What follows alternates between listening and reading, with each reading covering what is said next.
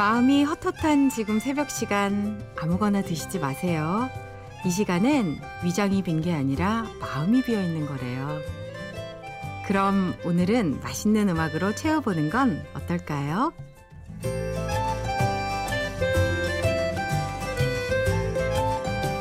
심야 라디오 DJ를 부탁해 오늘 DJ를 부탁받은 저는 요리 강사 배성은입니다. 오그단 오그단 오그단 은은한 밀크티 닮았지?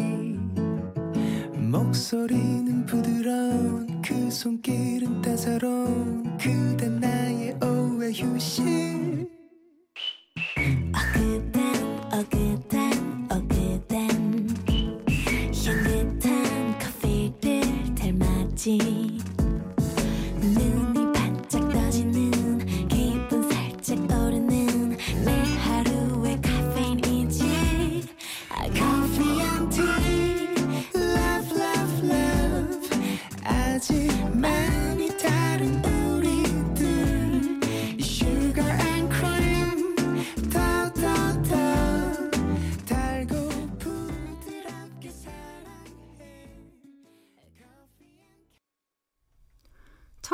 에디킴과 솔라의 Coffee and Tea 들으셨습니다. 허기가 좀 채워지셨는지 모르겠어요. 다시 한번 인사드릴게요. 안녕하세요. 저는 요리 강사 배성은이라고 합니다. 아, 맛있는 음식은 정말 놀라운 힘이 있는 것 같아요. 왜 맛있다! 그렇게 감탄하는 그 순간에 흐르던 시간이 딱 멈추고 지금만 남거든요. 음, 생각해보면 저한테도 잊을 수 없는 음식이 있는데요. 이런 선선한 가을밤에도 잘 어울릴 것 같은 음식이죠. 바로 수제비인데요. 제가 밀가루라면 사족을 못 쓰는 스타일이거든요. 어느 날 야근을 하고 집에 왔는데 냉장고에 쪽지가 붙어 있었어요. 일하시는 아주머니가 남기신 거였는데 평소에 잘해줘서 고맙다고 해줄 게 이것밖에 없다면서 수제비 반죽이랑 육수를 만들어 놓았다고 쓰셨더라고요. 멸치 육수에 수제비 반죽 뜯어놓고 잘 끓여서 먹었는데 그 맛을 아직까지도 잊을 수가 없네요. 투박한 아주머니의 손맛이 느껴지는 것 같기도 하고 그 잔정이 느껴지는 것 같아서 더 좋았어요. 여러분 기억에는 어떤 음식이 있을지 더 궁금해지는데요. 이번엔 이 노래를 먹어볼까요? 윤미래의 너의 얘기를 들어줄게.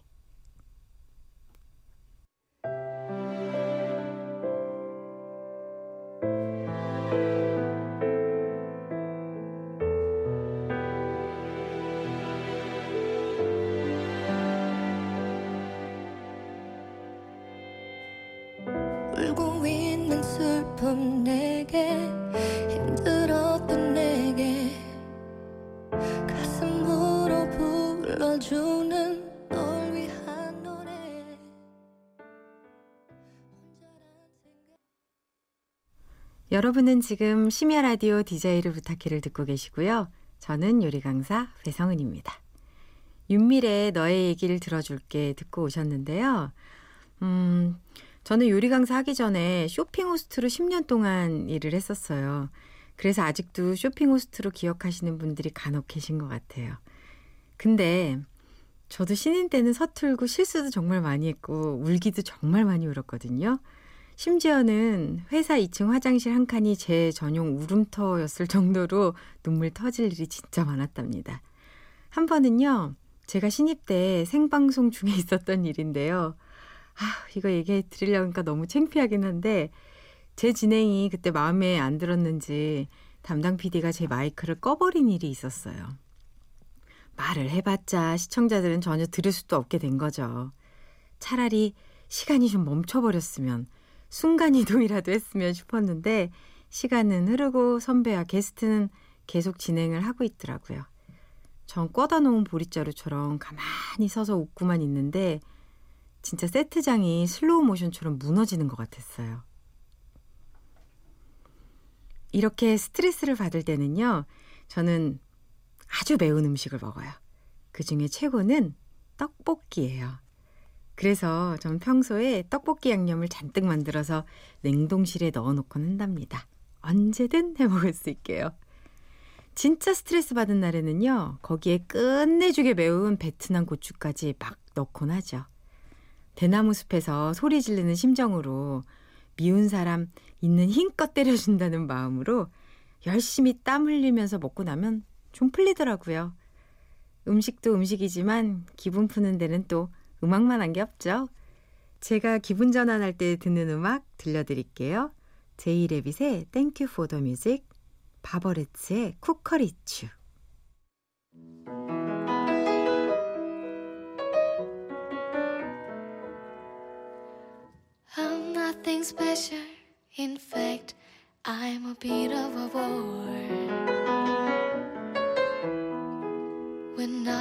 a joke, you probably heard it before. But I have a talent,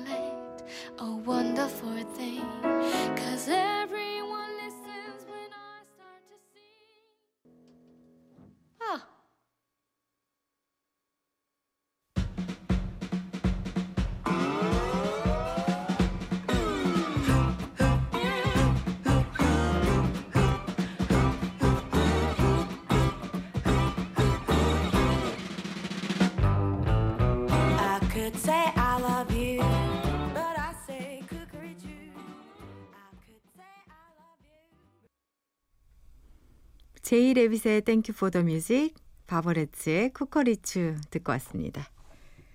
아, 벌써 오래전 일인데요. 개인적으로 참 힘든 일을 겪은 적이 있었어요. 온 세상이 힘을 합쳐 저를 옴짝달싹 못하게 막는 것 같은 그런 기분이랄까요? 혹시 여러분도 그런 적 있으셨나요? 그때가 벚꽃이 만발할 봄이었는데요. 저녁에 답답해서 나가서 한강 고수부지 근처를 좀 걸었어요. 손에는 캔맥주 하나 들고 있고 벤치에 앉았는데 벚꽃이 비처럼 막 쏟아지는데 너무 예뻐서 위로가 되더라고요. 그즈음 저는 한동안 집안에 틀어박혀서 밖에 나가질 않았었어요. 그랬더니 친구들이 하나 둘씩 집으로 찾아오더라고요. 그때마다 그냥 보내기 미안해서 집에 있는 재료로 밥해서 먹고 텃밭에 심어놓은 상추 뜯어다 고기 구워서 싸먹고 국수 삶아 먹고 뭐 있는 재료로 파스타도 해 먹고 그랬었는데 그러다가 조금씩 다시 일도 하고 사람도 만나게 되더라고요. 나중에 생각해 보니까 음식이 다시 저랑 세상을 연결해 준 게 아닐까라는 생각이 들던데요.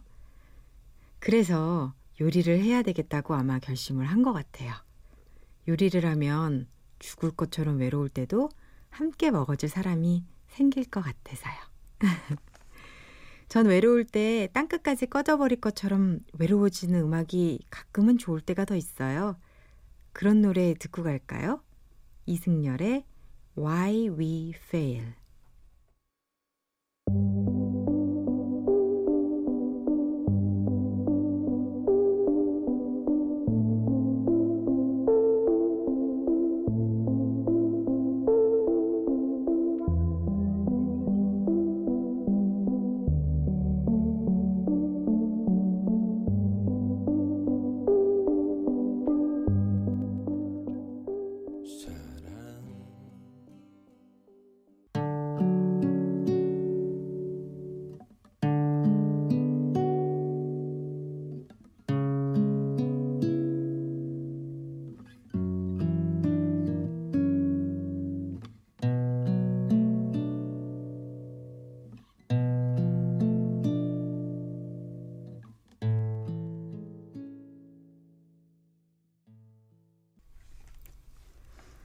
이승열의 Why We Fail 이어서 이소라의 시시콜콜한 이야기까지 듣고 오셨습니다.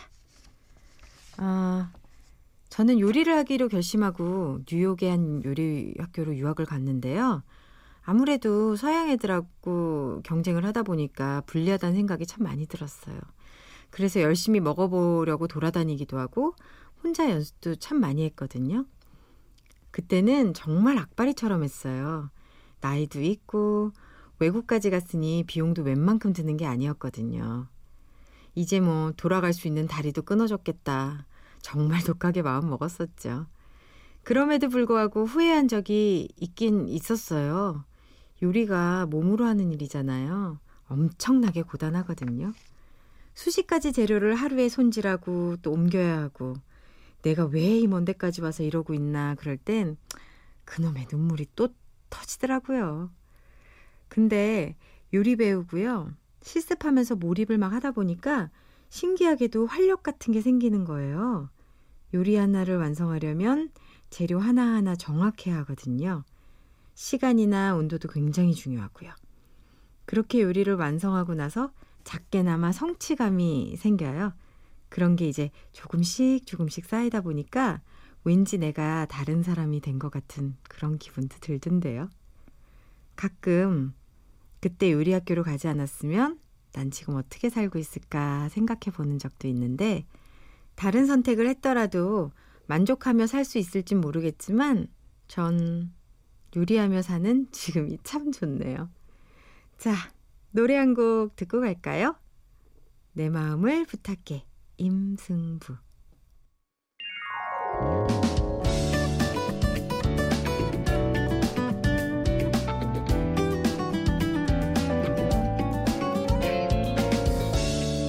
내 맘을 부탁해. 그대 맘은 내게만 내게 주기만을 기다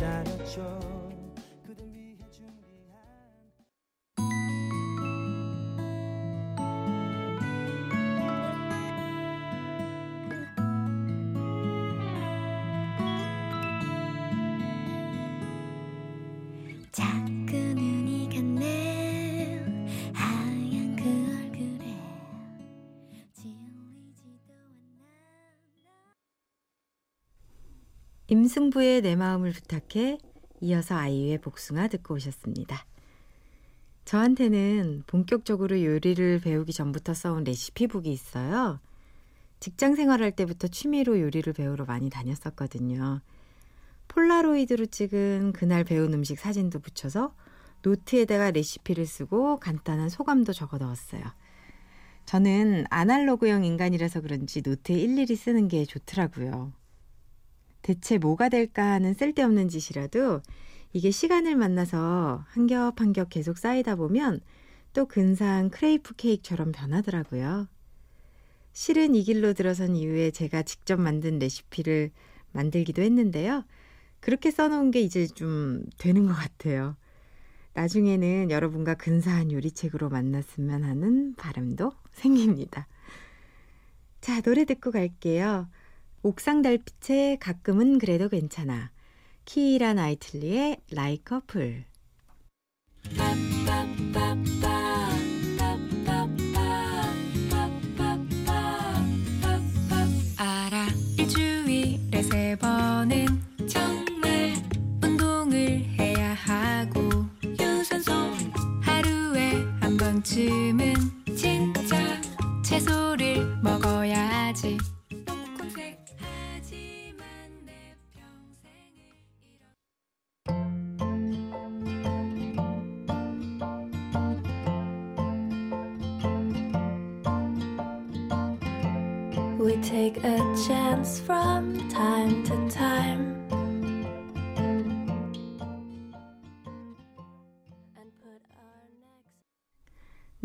옥상 달빛에 가끔은 그래도 괜찮아.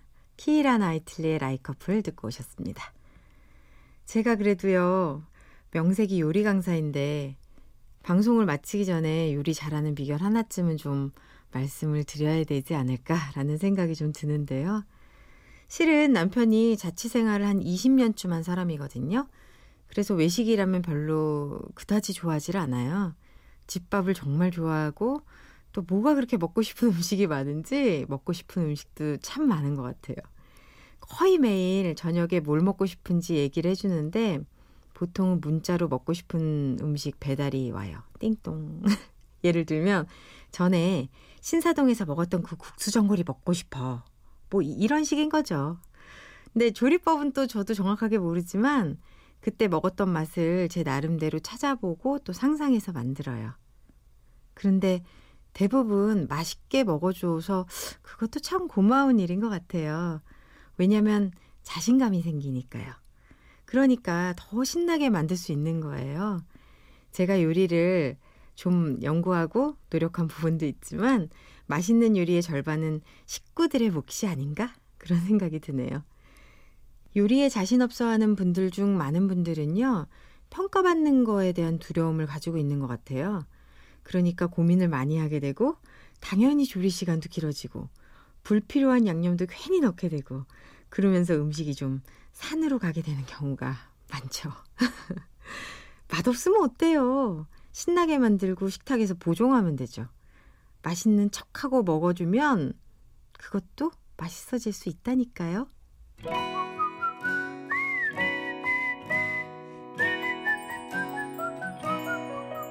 아침에 일어나 너에게 짧은 인사를 보낸다.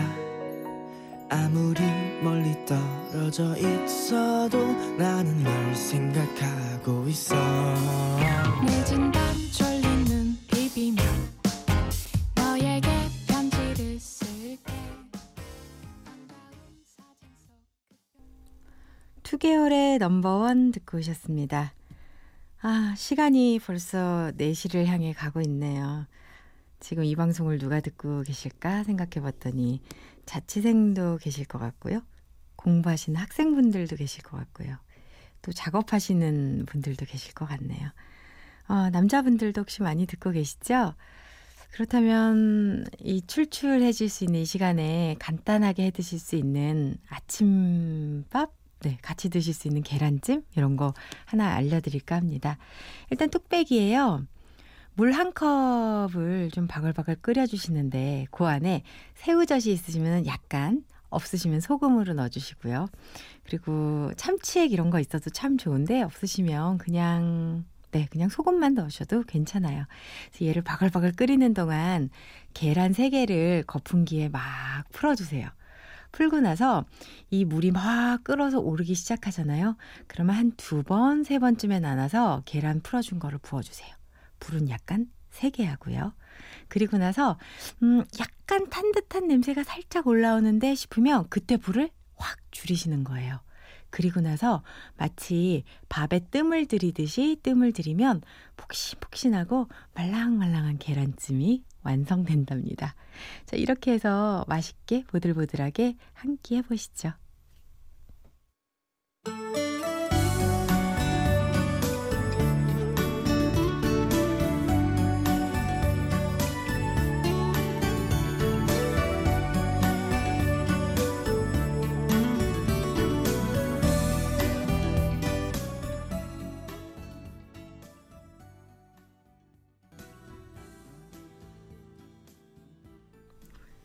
임상아의 나의 옛날 이야기 듣고 오셨습니다.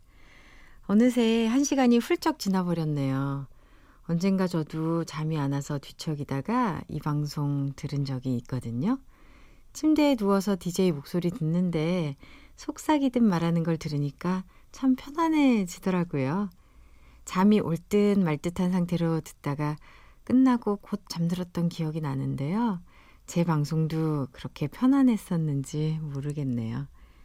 자, 마지막으로 이진아의 시간아 천천히 들려드릴게요.